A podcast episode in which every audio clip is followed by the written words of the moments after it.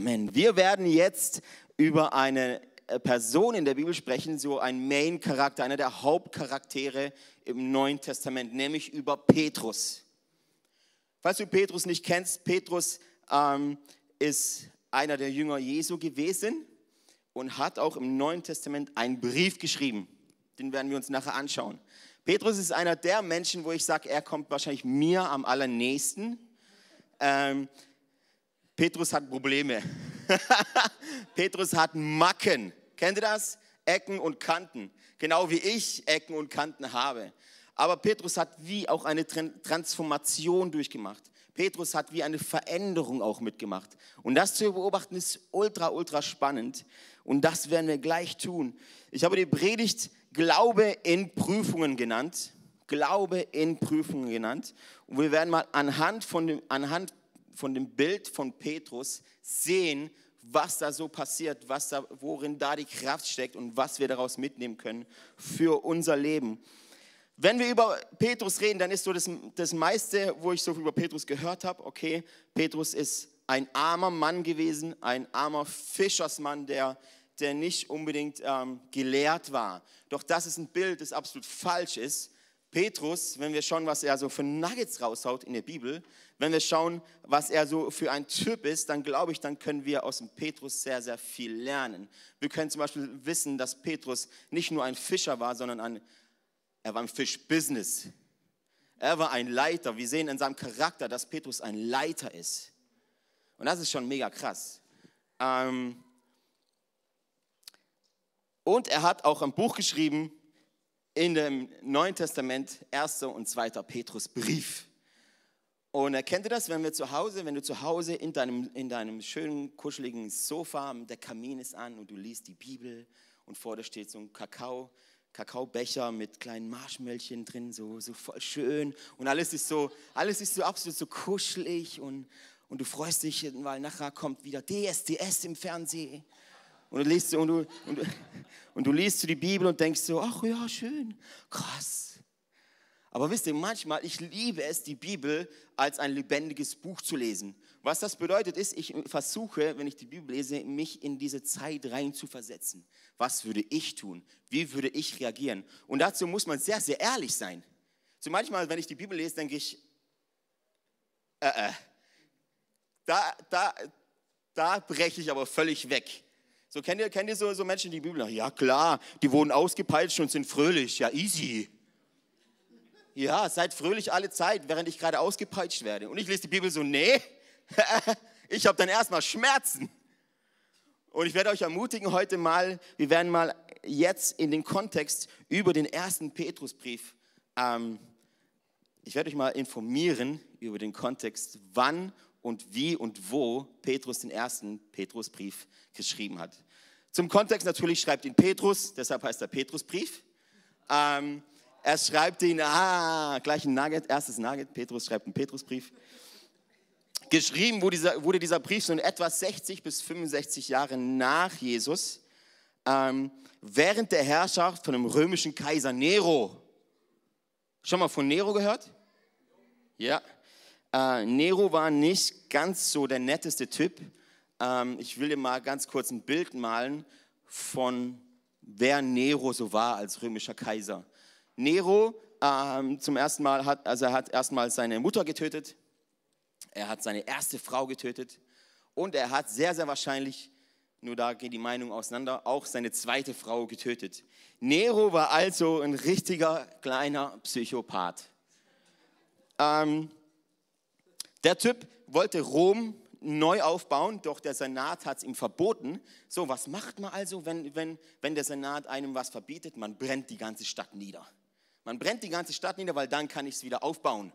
So, Nero zündet also wahrscheinlich nicht selber, weil er war zu der Zeit nicht in Rom, ähm, aber er hat wahrscheinlich Leuten den Auftrag gegeben, Rom niederzubrennen. Rom brannte für sechs Tage. Dann haben sie es gelöscht bekommen. Kurze Zeit später ist das Feuer wieder entfacht und brannte für weitere drei Tage. So, alle beschuldigten natürlich Nero. Nero sagt, ich war es nicht, ich war ja nicht mal da. So, Nero brauchte jetzt einen Sündenbock. Er brauchte jemanden, auf den er mit dem Finger drauf zeigen kann.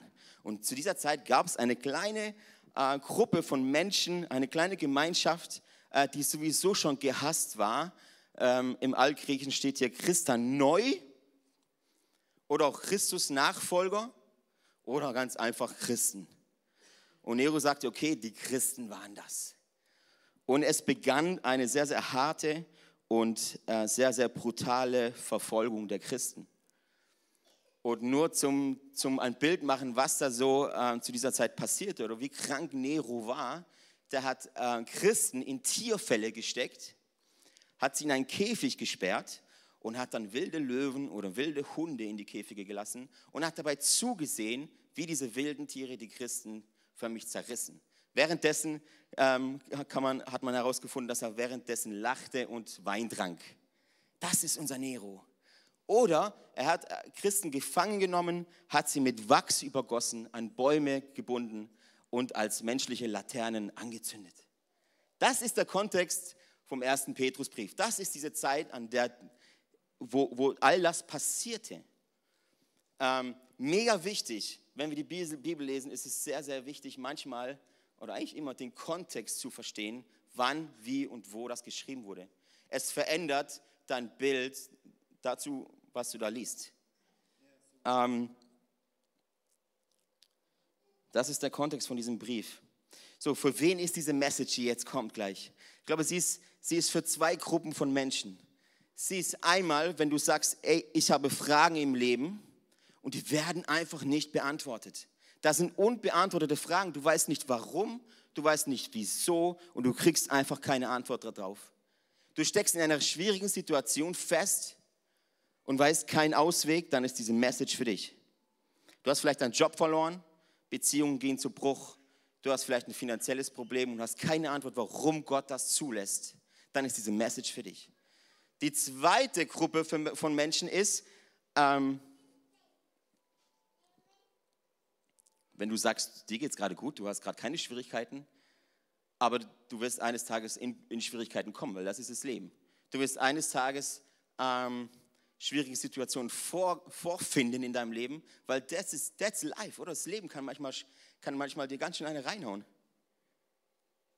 Das ist, ähm, ich glaube, dass du entweder vor Prüfungen stehst, mitten in Prüfungen bist oder gerade aus einer Prüfung rauskommst.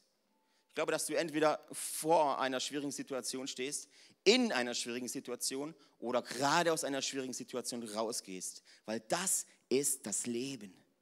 Das ist das Leben. Deshalb ist die Message, die jetzt, die ist für uns alle, die ist für dich und die ist für mich. Ähm, lasst uns mal in den ersten Petrusbrief mal reinschauen, im ersten Kapitel, der allererste Vers. Ähm, da schreibt Petrus, an wen äh, er das, das, diesen Brief schreibt. Schaut mal, dieser Brief ist von Petrus, einem Apostel von Jesus Christus.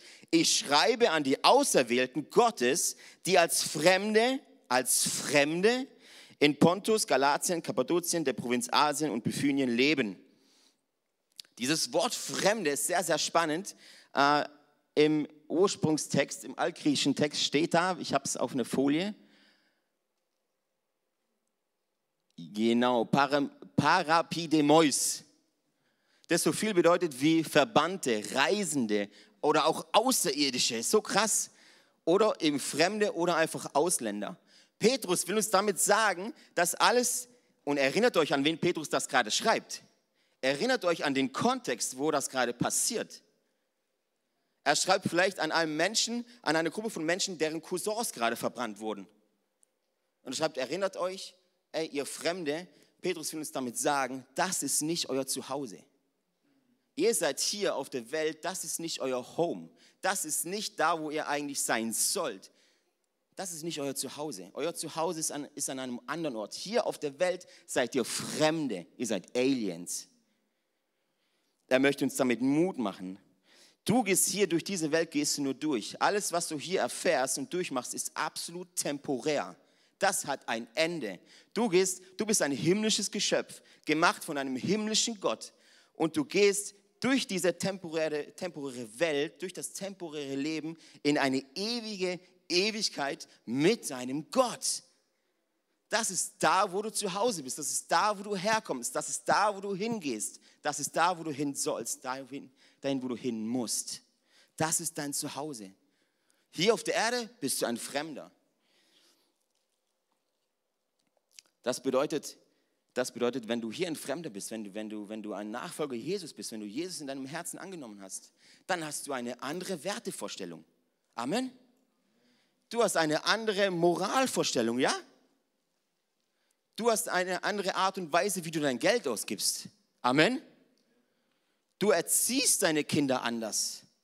Du investierst dein Geld anders. Warum?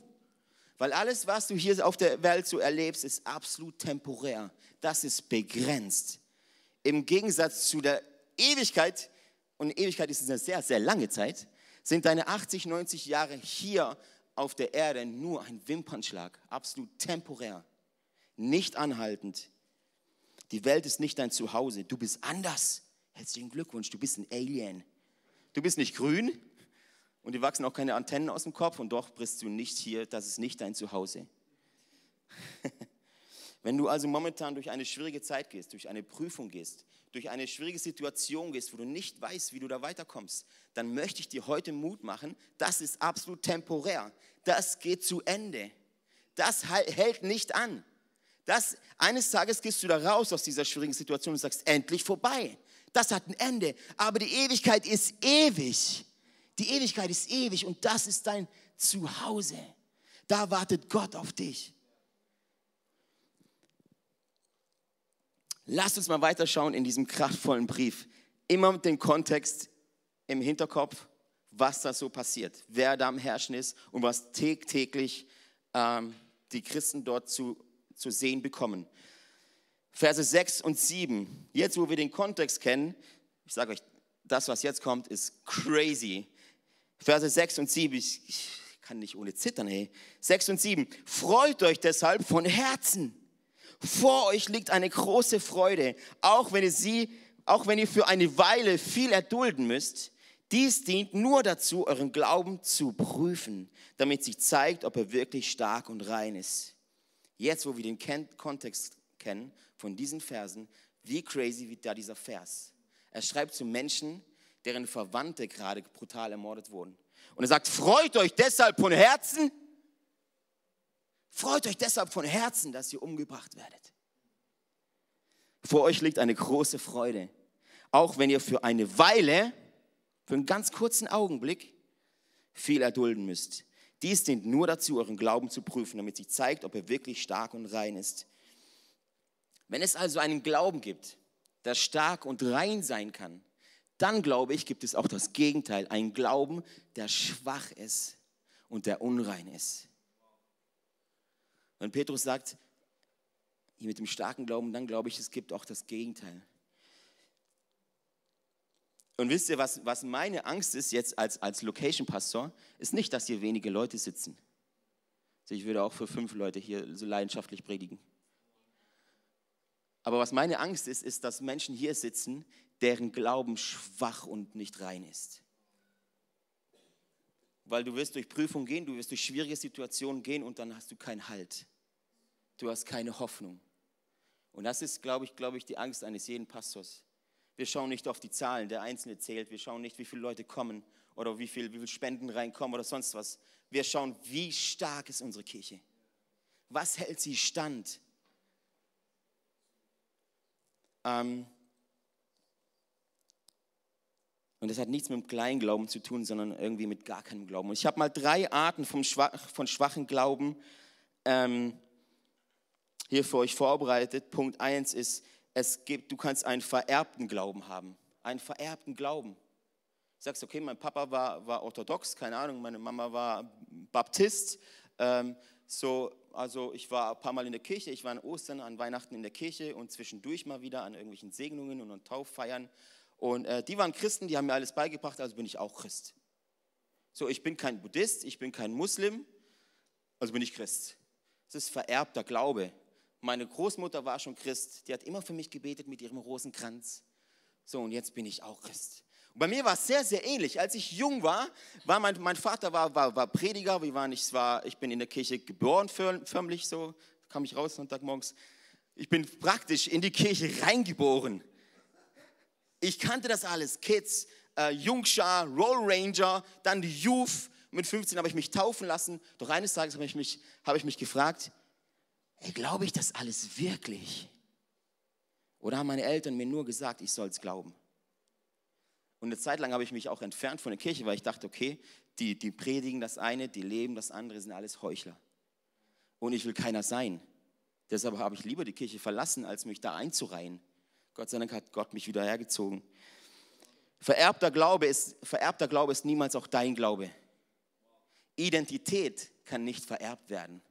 Du musst für dich selbst entscheiden, was du glaubst oder was du nicht glaubst. Und da, da musst du ganz, ganz ehrlich zu dir sein. Ganz, ganz ehrlich. Ich habe zu mir gesagt, glaube ich das alles wirklich? Irgendwie nicht. Vererbter Glaube ist ein schwacher Glaube. Das zweite ist ein flacher Glaube ein flacher Glaube. Jesus erklärte selbst, was ein flacher Glaube ist. In Matthäus 13 können wir das nachlesen. Also er sagte, andere Körner fielen auf eine dünne Erdschicht mit felsigem Untergrund. Die Saat ging schnell auf, aber schon bald vertrockneten die Pflänzchen unter der heißen Sonne, weil die Wurzeln in der dünnen Erdschicht keine Nahrung fanden. Die Wurzeln fanden keine Nahrung. Der Samen lag nur auf der Oberfläche. Das ist ein oberflächlicher Glaube. Und Jesus erklärte nachher seinen Jüngern, weil sie mal wieder nichts verstanden haben, was das bedeutet. Der felsige Boden steht für jene, die die Botschaft hören und sie freudig annehmen. Vielleicht auch für dich. Yes, geile Botschaft. Ich will da mitmachen. Jesus rettet mich. Wer will diese Botschaft nicht annehmen? Du nimmst diese Botschaft freudig an. Aber wie bei jungen Pflänzchen in einem solchen Boden reichen ihre Wurzeln nicht sehr tief. Sag mal, nicht sehr tief nicht sehr tief. Zuerst kommen sie gut zurecht, doch sobald sie Schwierigkeiten haben oder wegen ihres Glaubens verfolgt werden, verdorren sie. Ihre Wurzeln waren nicht tief genug. Soll ich dir ganz ehrlich ein Statement sagen? Während dieser Message, während dieser Celebration wirst du keine tiefen Wurzeln bekommen. Du kannst hier während diesen 90 Minuten vielleicht in die, in die Weite wachsen. Mit mehr, vielleicht erlebst du eine Transformation oder die geht etwas auf aber du kannst niemals auch gleichzeitig tief wachsen. Tief wachsen tust du in Small Groups. Deshalb sind uns Small Groups so, so wichtig, weil da hast du Gemeinschaft mit einer kleinen Gruppe von Menschen. Ihr tauscht euch aus, ihr baut euch gegenseitig auf, ihr ermutigt euch und du merkst, wie deine Wurzeln tief verwurzelt werden in Jesus. Deshalb haben wir auch Teamgroups da hinten Tim und, und Emu, der heute zwei Jobs hat, einmal am Bass und zweimal Videopodcasts. Hallo Emu. Und Dominik. Deshalb gibt es Leute, die hier Gas geben. Wir haben Teamgroups, wir haben Small Groups, wo, wo Gemeinschaft gebaut wird, wo man sich gegenseitig ermutigt. Und das ist so, so wichtig. Ähm, du musst gepflanzt sein in Jesus. Du musst gepflanzt sein in Jesus. Das haben auch die Jünger gemacht, als sie sich in ihren Häusern trafen. Die waren nicht nur in der Synagoge oder irgendwo anders, die trafen sich auch in den Häusern. Du musst einen Schritt tiefer gehen, bevor der Teufel dich rausreißen kann. Du musst einen Schritt tiefer gehen. Wenn es nicht hier ist, dann in irgendeiner anderen Kirche. Aber mein Anliegen ist, du musst einen Schritt tiefer gehen. Zieh dir nicht nur Podcasts rein von irgendwelchen Leuten auf YouTube. Finde eine Gemeinschaft, finde eine Familie, wo du dich bauen kannst, wo du fest verwurzelt bist. Wo Leute dich anrufen und sagen, hey, wie geht's dir? Bist du krank? Was brauchst du? Was kann ich dir vorbeibringen? Hey, ich habe gerade richtig Probleme mit meinem Glauben. Hey, komm, lass uns gemeinsam beten. Das, das ist eine Wurzel. Da bist du tief verwurzelt in Jesus Christus. Kirche ist nicht das Zuhören von einer Predigt. Diese 90 Minuten, das ist nur ein ganz, ganz winziger Teil. Und uns ist Kirche so wichtig, weil Jesus kam für seine Kirche. Jesus starb für seine Kirche. Jesus, Jesus wird wiederkommen für seine Kirche. Jesus baut seine Kirche, sagt er uns. Sein Leib, seine Kirche ist Jesus wichtig. Und deshalb ist sie uns so wichtig. Wer es glaubt, sagt mal kurz Amen, dass ich, mich, dass ich weiß, ihr seid noch wach. Come on. Der dritte Punkt ist bedingter Glaube. Bedingter Glaube. Ein Glaube, der an eine Bedingung geknüpft ist. Sicherlich habt ihr das schon gehört, wenn Menschen kommen und sagen, yes, ey, wie kann Gott mich lieben? Ich kann einem Gott nicht glauben, weil ich gerade meine Ehe verloren habe. Meine Kinder wollen nichts von mir wissen. Ich bin kurz vorm Bankrott. Wie soll ich da an diesen Gott glauben? Schon mal gehört? Das ist ein Glaube, der an eine bestimmte Bedingung knüpft.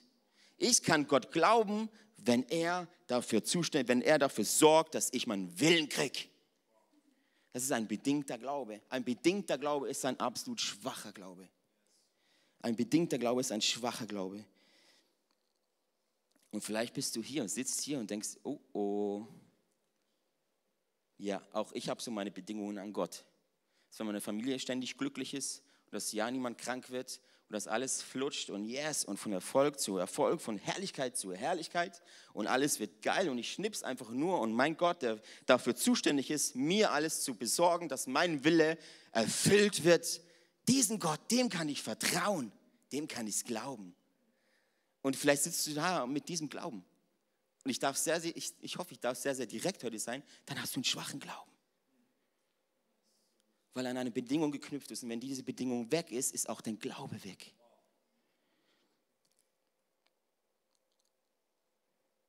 Vielleicht erkennst du jetzt, dass dein Glaube schwach ist. Aber ich möchte Mut machen, dass es, dass es in dieser schwierigen Situation, während dein Glaube gerade geprüft wird, das hat einen Sinn. Deine schwierige Situation hat einen Sinn. Schon gewusst? Das ist kein Zufall, das hat einen Sinn. Ähm, und ich habe mal zwei, zwei Dinge für dich als Ermutigung heute Morgen. Wenn, wenn du in einer schwierigen Situation gerade dich befindest, gerade in einer Prüfung dich befindest, Punkt 1 ist, möchte ich, dass du mitnimmst, Prüfungen offenbaren deinen Glauben. Prüfungen offenbaren deinen Glauben. Prüfungen zeigt aus was dein Glaube wirklich gemacht ist. Und das ist sehr gut. Offenbarungen sind sehr gut, weil sie zeigen etwas, was erstmal unter der Oberfläche ist und kein Mensch sieht. Plötzlich ist die Offenbarung da und du denkst, wo kommt denn das Mikrofon her? Offenbarungen sind sehr, sehr gut, weil sie, sie bringen dich wieder auf die rechte Spur, auf die gute Spur auch wenn es weh tut. Prüfungen offenbaren dein Glauben. 1. Petrus 1, Vers 7, lass uns den nochmal lesen. Dies dient nur dazu, euren Glauben zu prüfen, damit sich zeigt, ob er wirklich stark und rein ist. Erinnert euch an den Kontext. Mega ermutigend. Damit sich zeigt, ob er wirklich stark und rein ist. Mit meinen eigenen Worten, schreibt euch das auf, ein geprüfter Glaube ist ein Glaube, dem man vertrauen kann. Ein geprüfter Glaube ist ein Glaube, dem man vertrauen kann. Lass uns mal einige Jahre zurückschauen, als Jesus mit seinem Petrus, mit seinem Gangster Pete, ähm, eine Unterhaltung hat im Lukas-Evangelium 22, die Verse 31 und 32. Zu der Zeit herrscht noch ein anderer Kontext. Simon, Simon, der Satan hat euch alle haben wollen. Er wollte euch durchsieben wie Weizen. Doch ich habe für dich gebetet, dass dein Glaube nicht aufhöre. Wenn du also später umgekehrt und zu mir zurückgekommen bist, dann stärke deine Brüder. Mit anderen Worten, der Satan wollte dich testen. Er wollte sehen, aus was du wirklich gemacht bist, Petrus. Was ich da so, so, so krass finde, ist, dass wir häufig meinen, dass der Tod ja besiegt ist. Der Feind ist ja besiegt, sagt die Bibel. Und deshalb glauben wir, dass er uns auch nicht mehr angreifen kann. Sagen, der Feind ist tot, Jesus hat ihn besiegt, sagt sein Wort. Also vor was soll ich Angst haben? Doch, weil er, doch nur weil der Feind tot ist, heißt es nicht, dass er nicht tödlich ist. Ich weiß, ich weiß nicht, ob ich die Geschichte mal erzählt habe. Ich bin ja, äh, äh ich habe ja italienische Wurzeln. Äh, Offenbarung, hallo. ich habe italienische Wurzeln und der, da, wo wir, da, wo wir ständig waren, wo mein Opa praktisch geboren ist und mein Papa geboren ist, nennt sich Kampanien. Das ist alles ländlich. Und eines Sommers, 40 Grad, äh, haben, wir eine, haben wir so eine kleine Bergwanderung gemacht zu der Hütte, wo mein Vater geboren ist. Und das ist sehr, sehr wild. Und bei 40 Grad, sehr, sehr trocken, kommen die Schlangen raus. Und teilweise sind die giftig.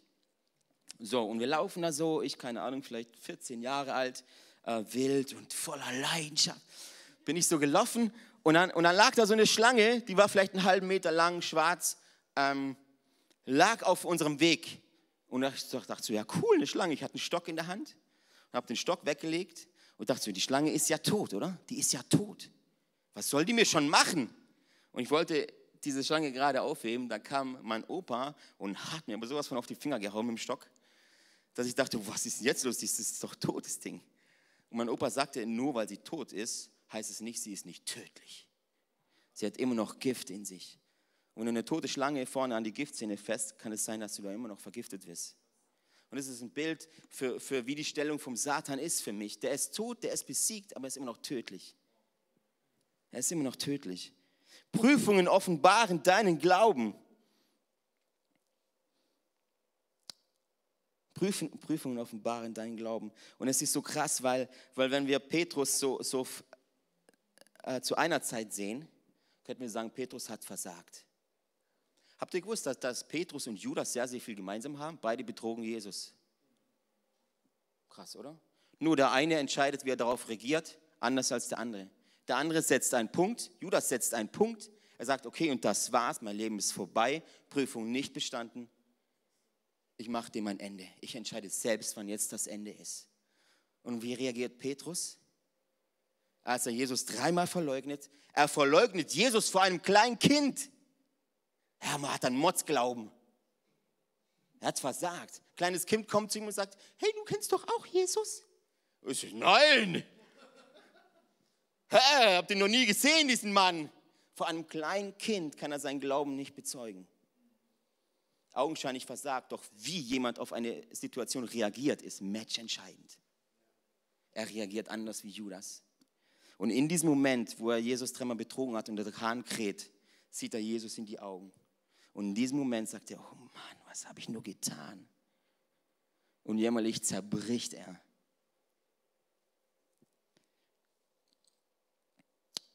Ich finde das so krass, wie, wie Gott unsere schwierigen Situationen nutzt und uns, nicht, und uns nicht da lässt.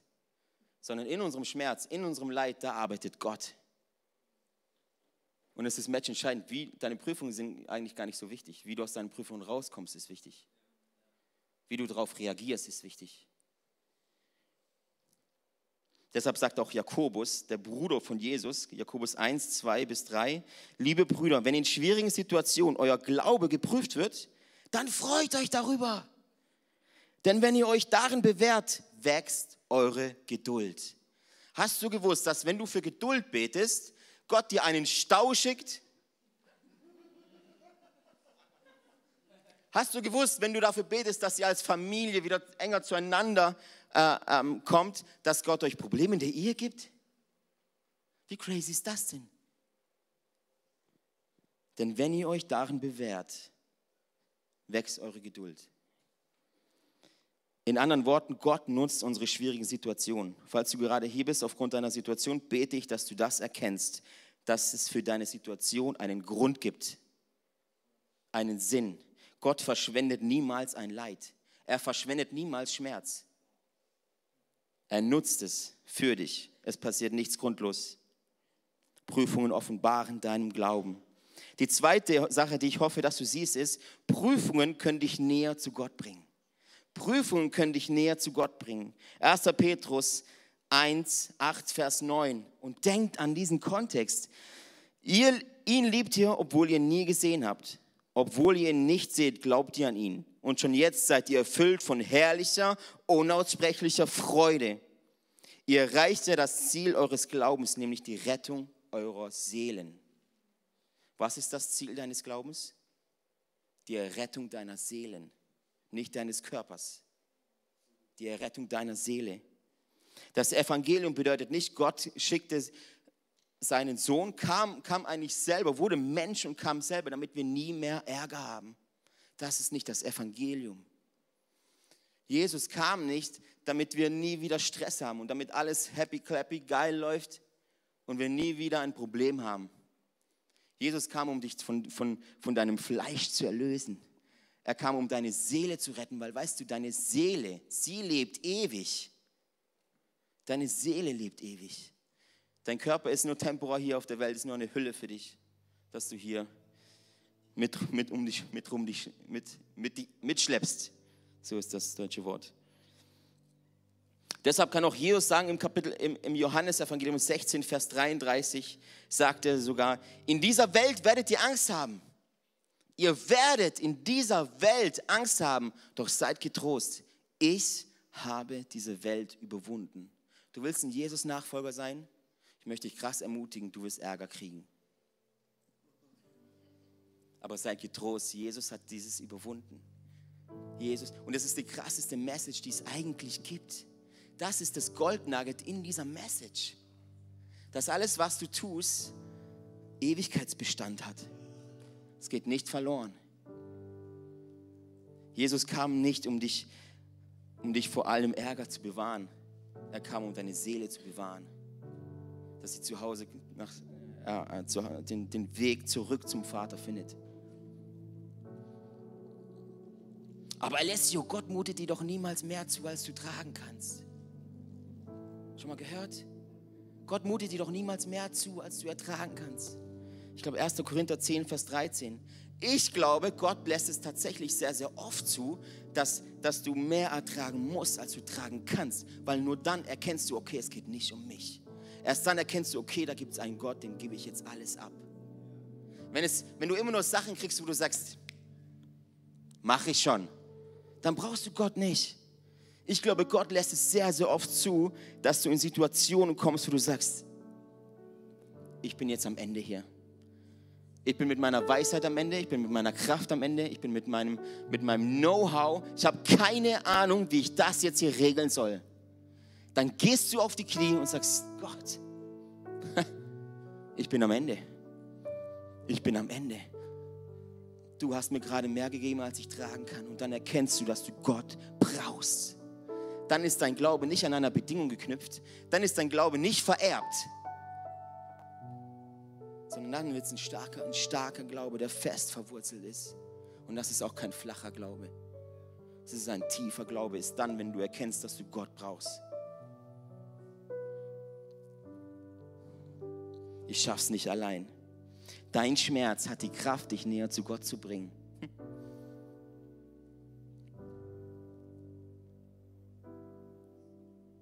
Wisst ihr, unser Glauben liegt nicht, nicht in dem, was du siehst oder in welchem Kontext du gerade lebst. Dein Glauben liegt auch nicht in deinem Umfeld. Dein Glauben liegt allein darin, wer Gott ist. Darin, wer Gott ist. Er ist dein liebender Vater. Er hat eine Wohnung für dich vorbereitet im Himmel. Für dich. Das ist dein Zuhause. Alles, was du gerade erlebst, ist temporär. Das geht zu Ende. Das ist nur jetzt schlimm. Das ist nur kurzzeitig, tut es mal weh, es piekst mal kurz. Wie beim Zahnarzt, wenn der Zahnarzt sagt, okay, kurz mal Luft anhalten, dann ist der Zahn draußen. Das geht temporär, das ist nur kurz so. Aber es ist matchentscheidend, wie du aus deinen Prüfungen rauskommst. Es ist unglaublich wichtig für dein Glauben, wie du aus diesen Situationen rausgehst und was du aus diesen Situationen tust, bist du ein Judas und sagst, ich setze hier einen Punkt, Gott gibt es nicht, Gott hat mich verlassen und Ende aus.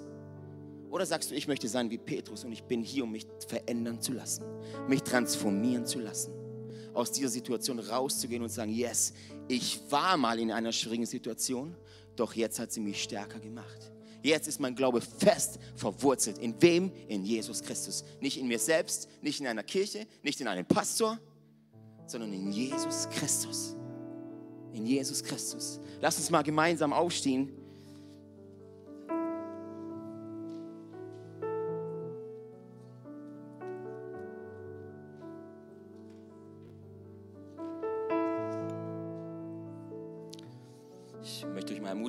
Schließt, schließt mal kurz eure Augen. Malt euch mal bildlich diesen Kontext vor. Malt euch mal bildlich diesen Kontext vor, dass ihr jetzt nicht einfach hier rausmarschieren könnt und sagen könnt, oh, ich freue mich aufs Mittagessen. Heute gibt es Bratkartoffeln mit Speck. Sondern stellt euch diesen Kontext vor, in dem Petrus diesen Petrusbrief schreibt. Und sagt, shit, vielleicht stehen draußen die, die Römer. Oder wer auch immer. Und jetzt beten wir, dass die da nicht stehen. Jetzt beten wir, dass wir heil nach Hause kommen. Was ist das für ein krasser Kontext? Vielleicht hast du gerade deinen Cousin verloren. Vielleicht hast du gerade deine Frau verloren. Vielleicht wurden Freunde von dir gerade den Löwen vor, äh, äh, ähm, zum Fraß vorgeworfen. Das ist dieser Kontext. Und was mich die letzten Wochen so beschäftigt, ist ein, ganz, ein Vers, den habe ich schon x-mal gelesen. Schon x-mal, aber jetzt bekommt er erst Realität. Es steht in Matthäus 11, Vers 28, da sagt Jesus, weil er wusste, wo die Jünger, Jünger eines Tages durchgehen müssen. Und er weiß auch heute, wo du durchgehen musst. Matthäus 11, Vers 28. Da sagte Jesus, kommt alle her zu mir, die ihr müde seid und schwere Lasten tragt. Ich will euch Ruhe schenken. Nehmt mein Joch auf euch. Ich will euch lehren, denn ich bin demütig und freundlich. Und eure Seele wird bei mir zur Ruhe kommen. Wenn du heute hier bist und du fühlst Schmerz und du fühlst Leid und du weißt nicht weiter in deinem, in deinem Leben, dann lade ich dich ein, diesen, diesen Vers einfach, einfach ständig zu, zu beten. Komm zu Jesus, mach einen Schritt auf Jesus zu. Und wie in der Gebetszeit von Jakobus 4, Vers 8, kommt zu Gott und Gott wird euch entgegenkommen. Wenn du hier bist und du hast eine Situation, wo du nicht weiter weißt, dann öffne deine Augen. Vielleicht liegt darin der Schlüssel für dich. Deine schwierige Situation, dein Leid, die hat einen Sinn. Hörst du mich? Die hat einen Sinn. Gott verschwendet das nicht.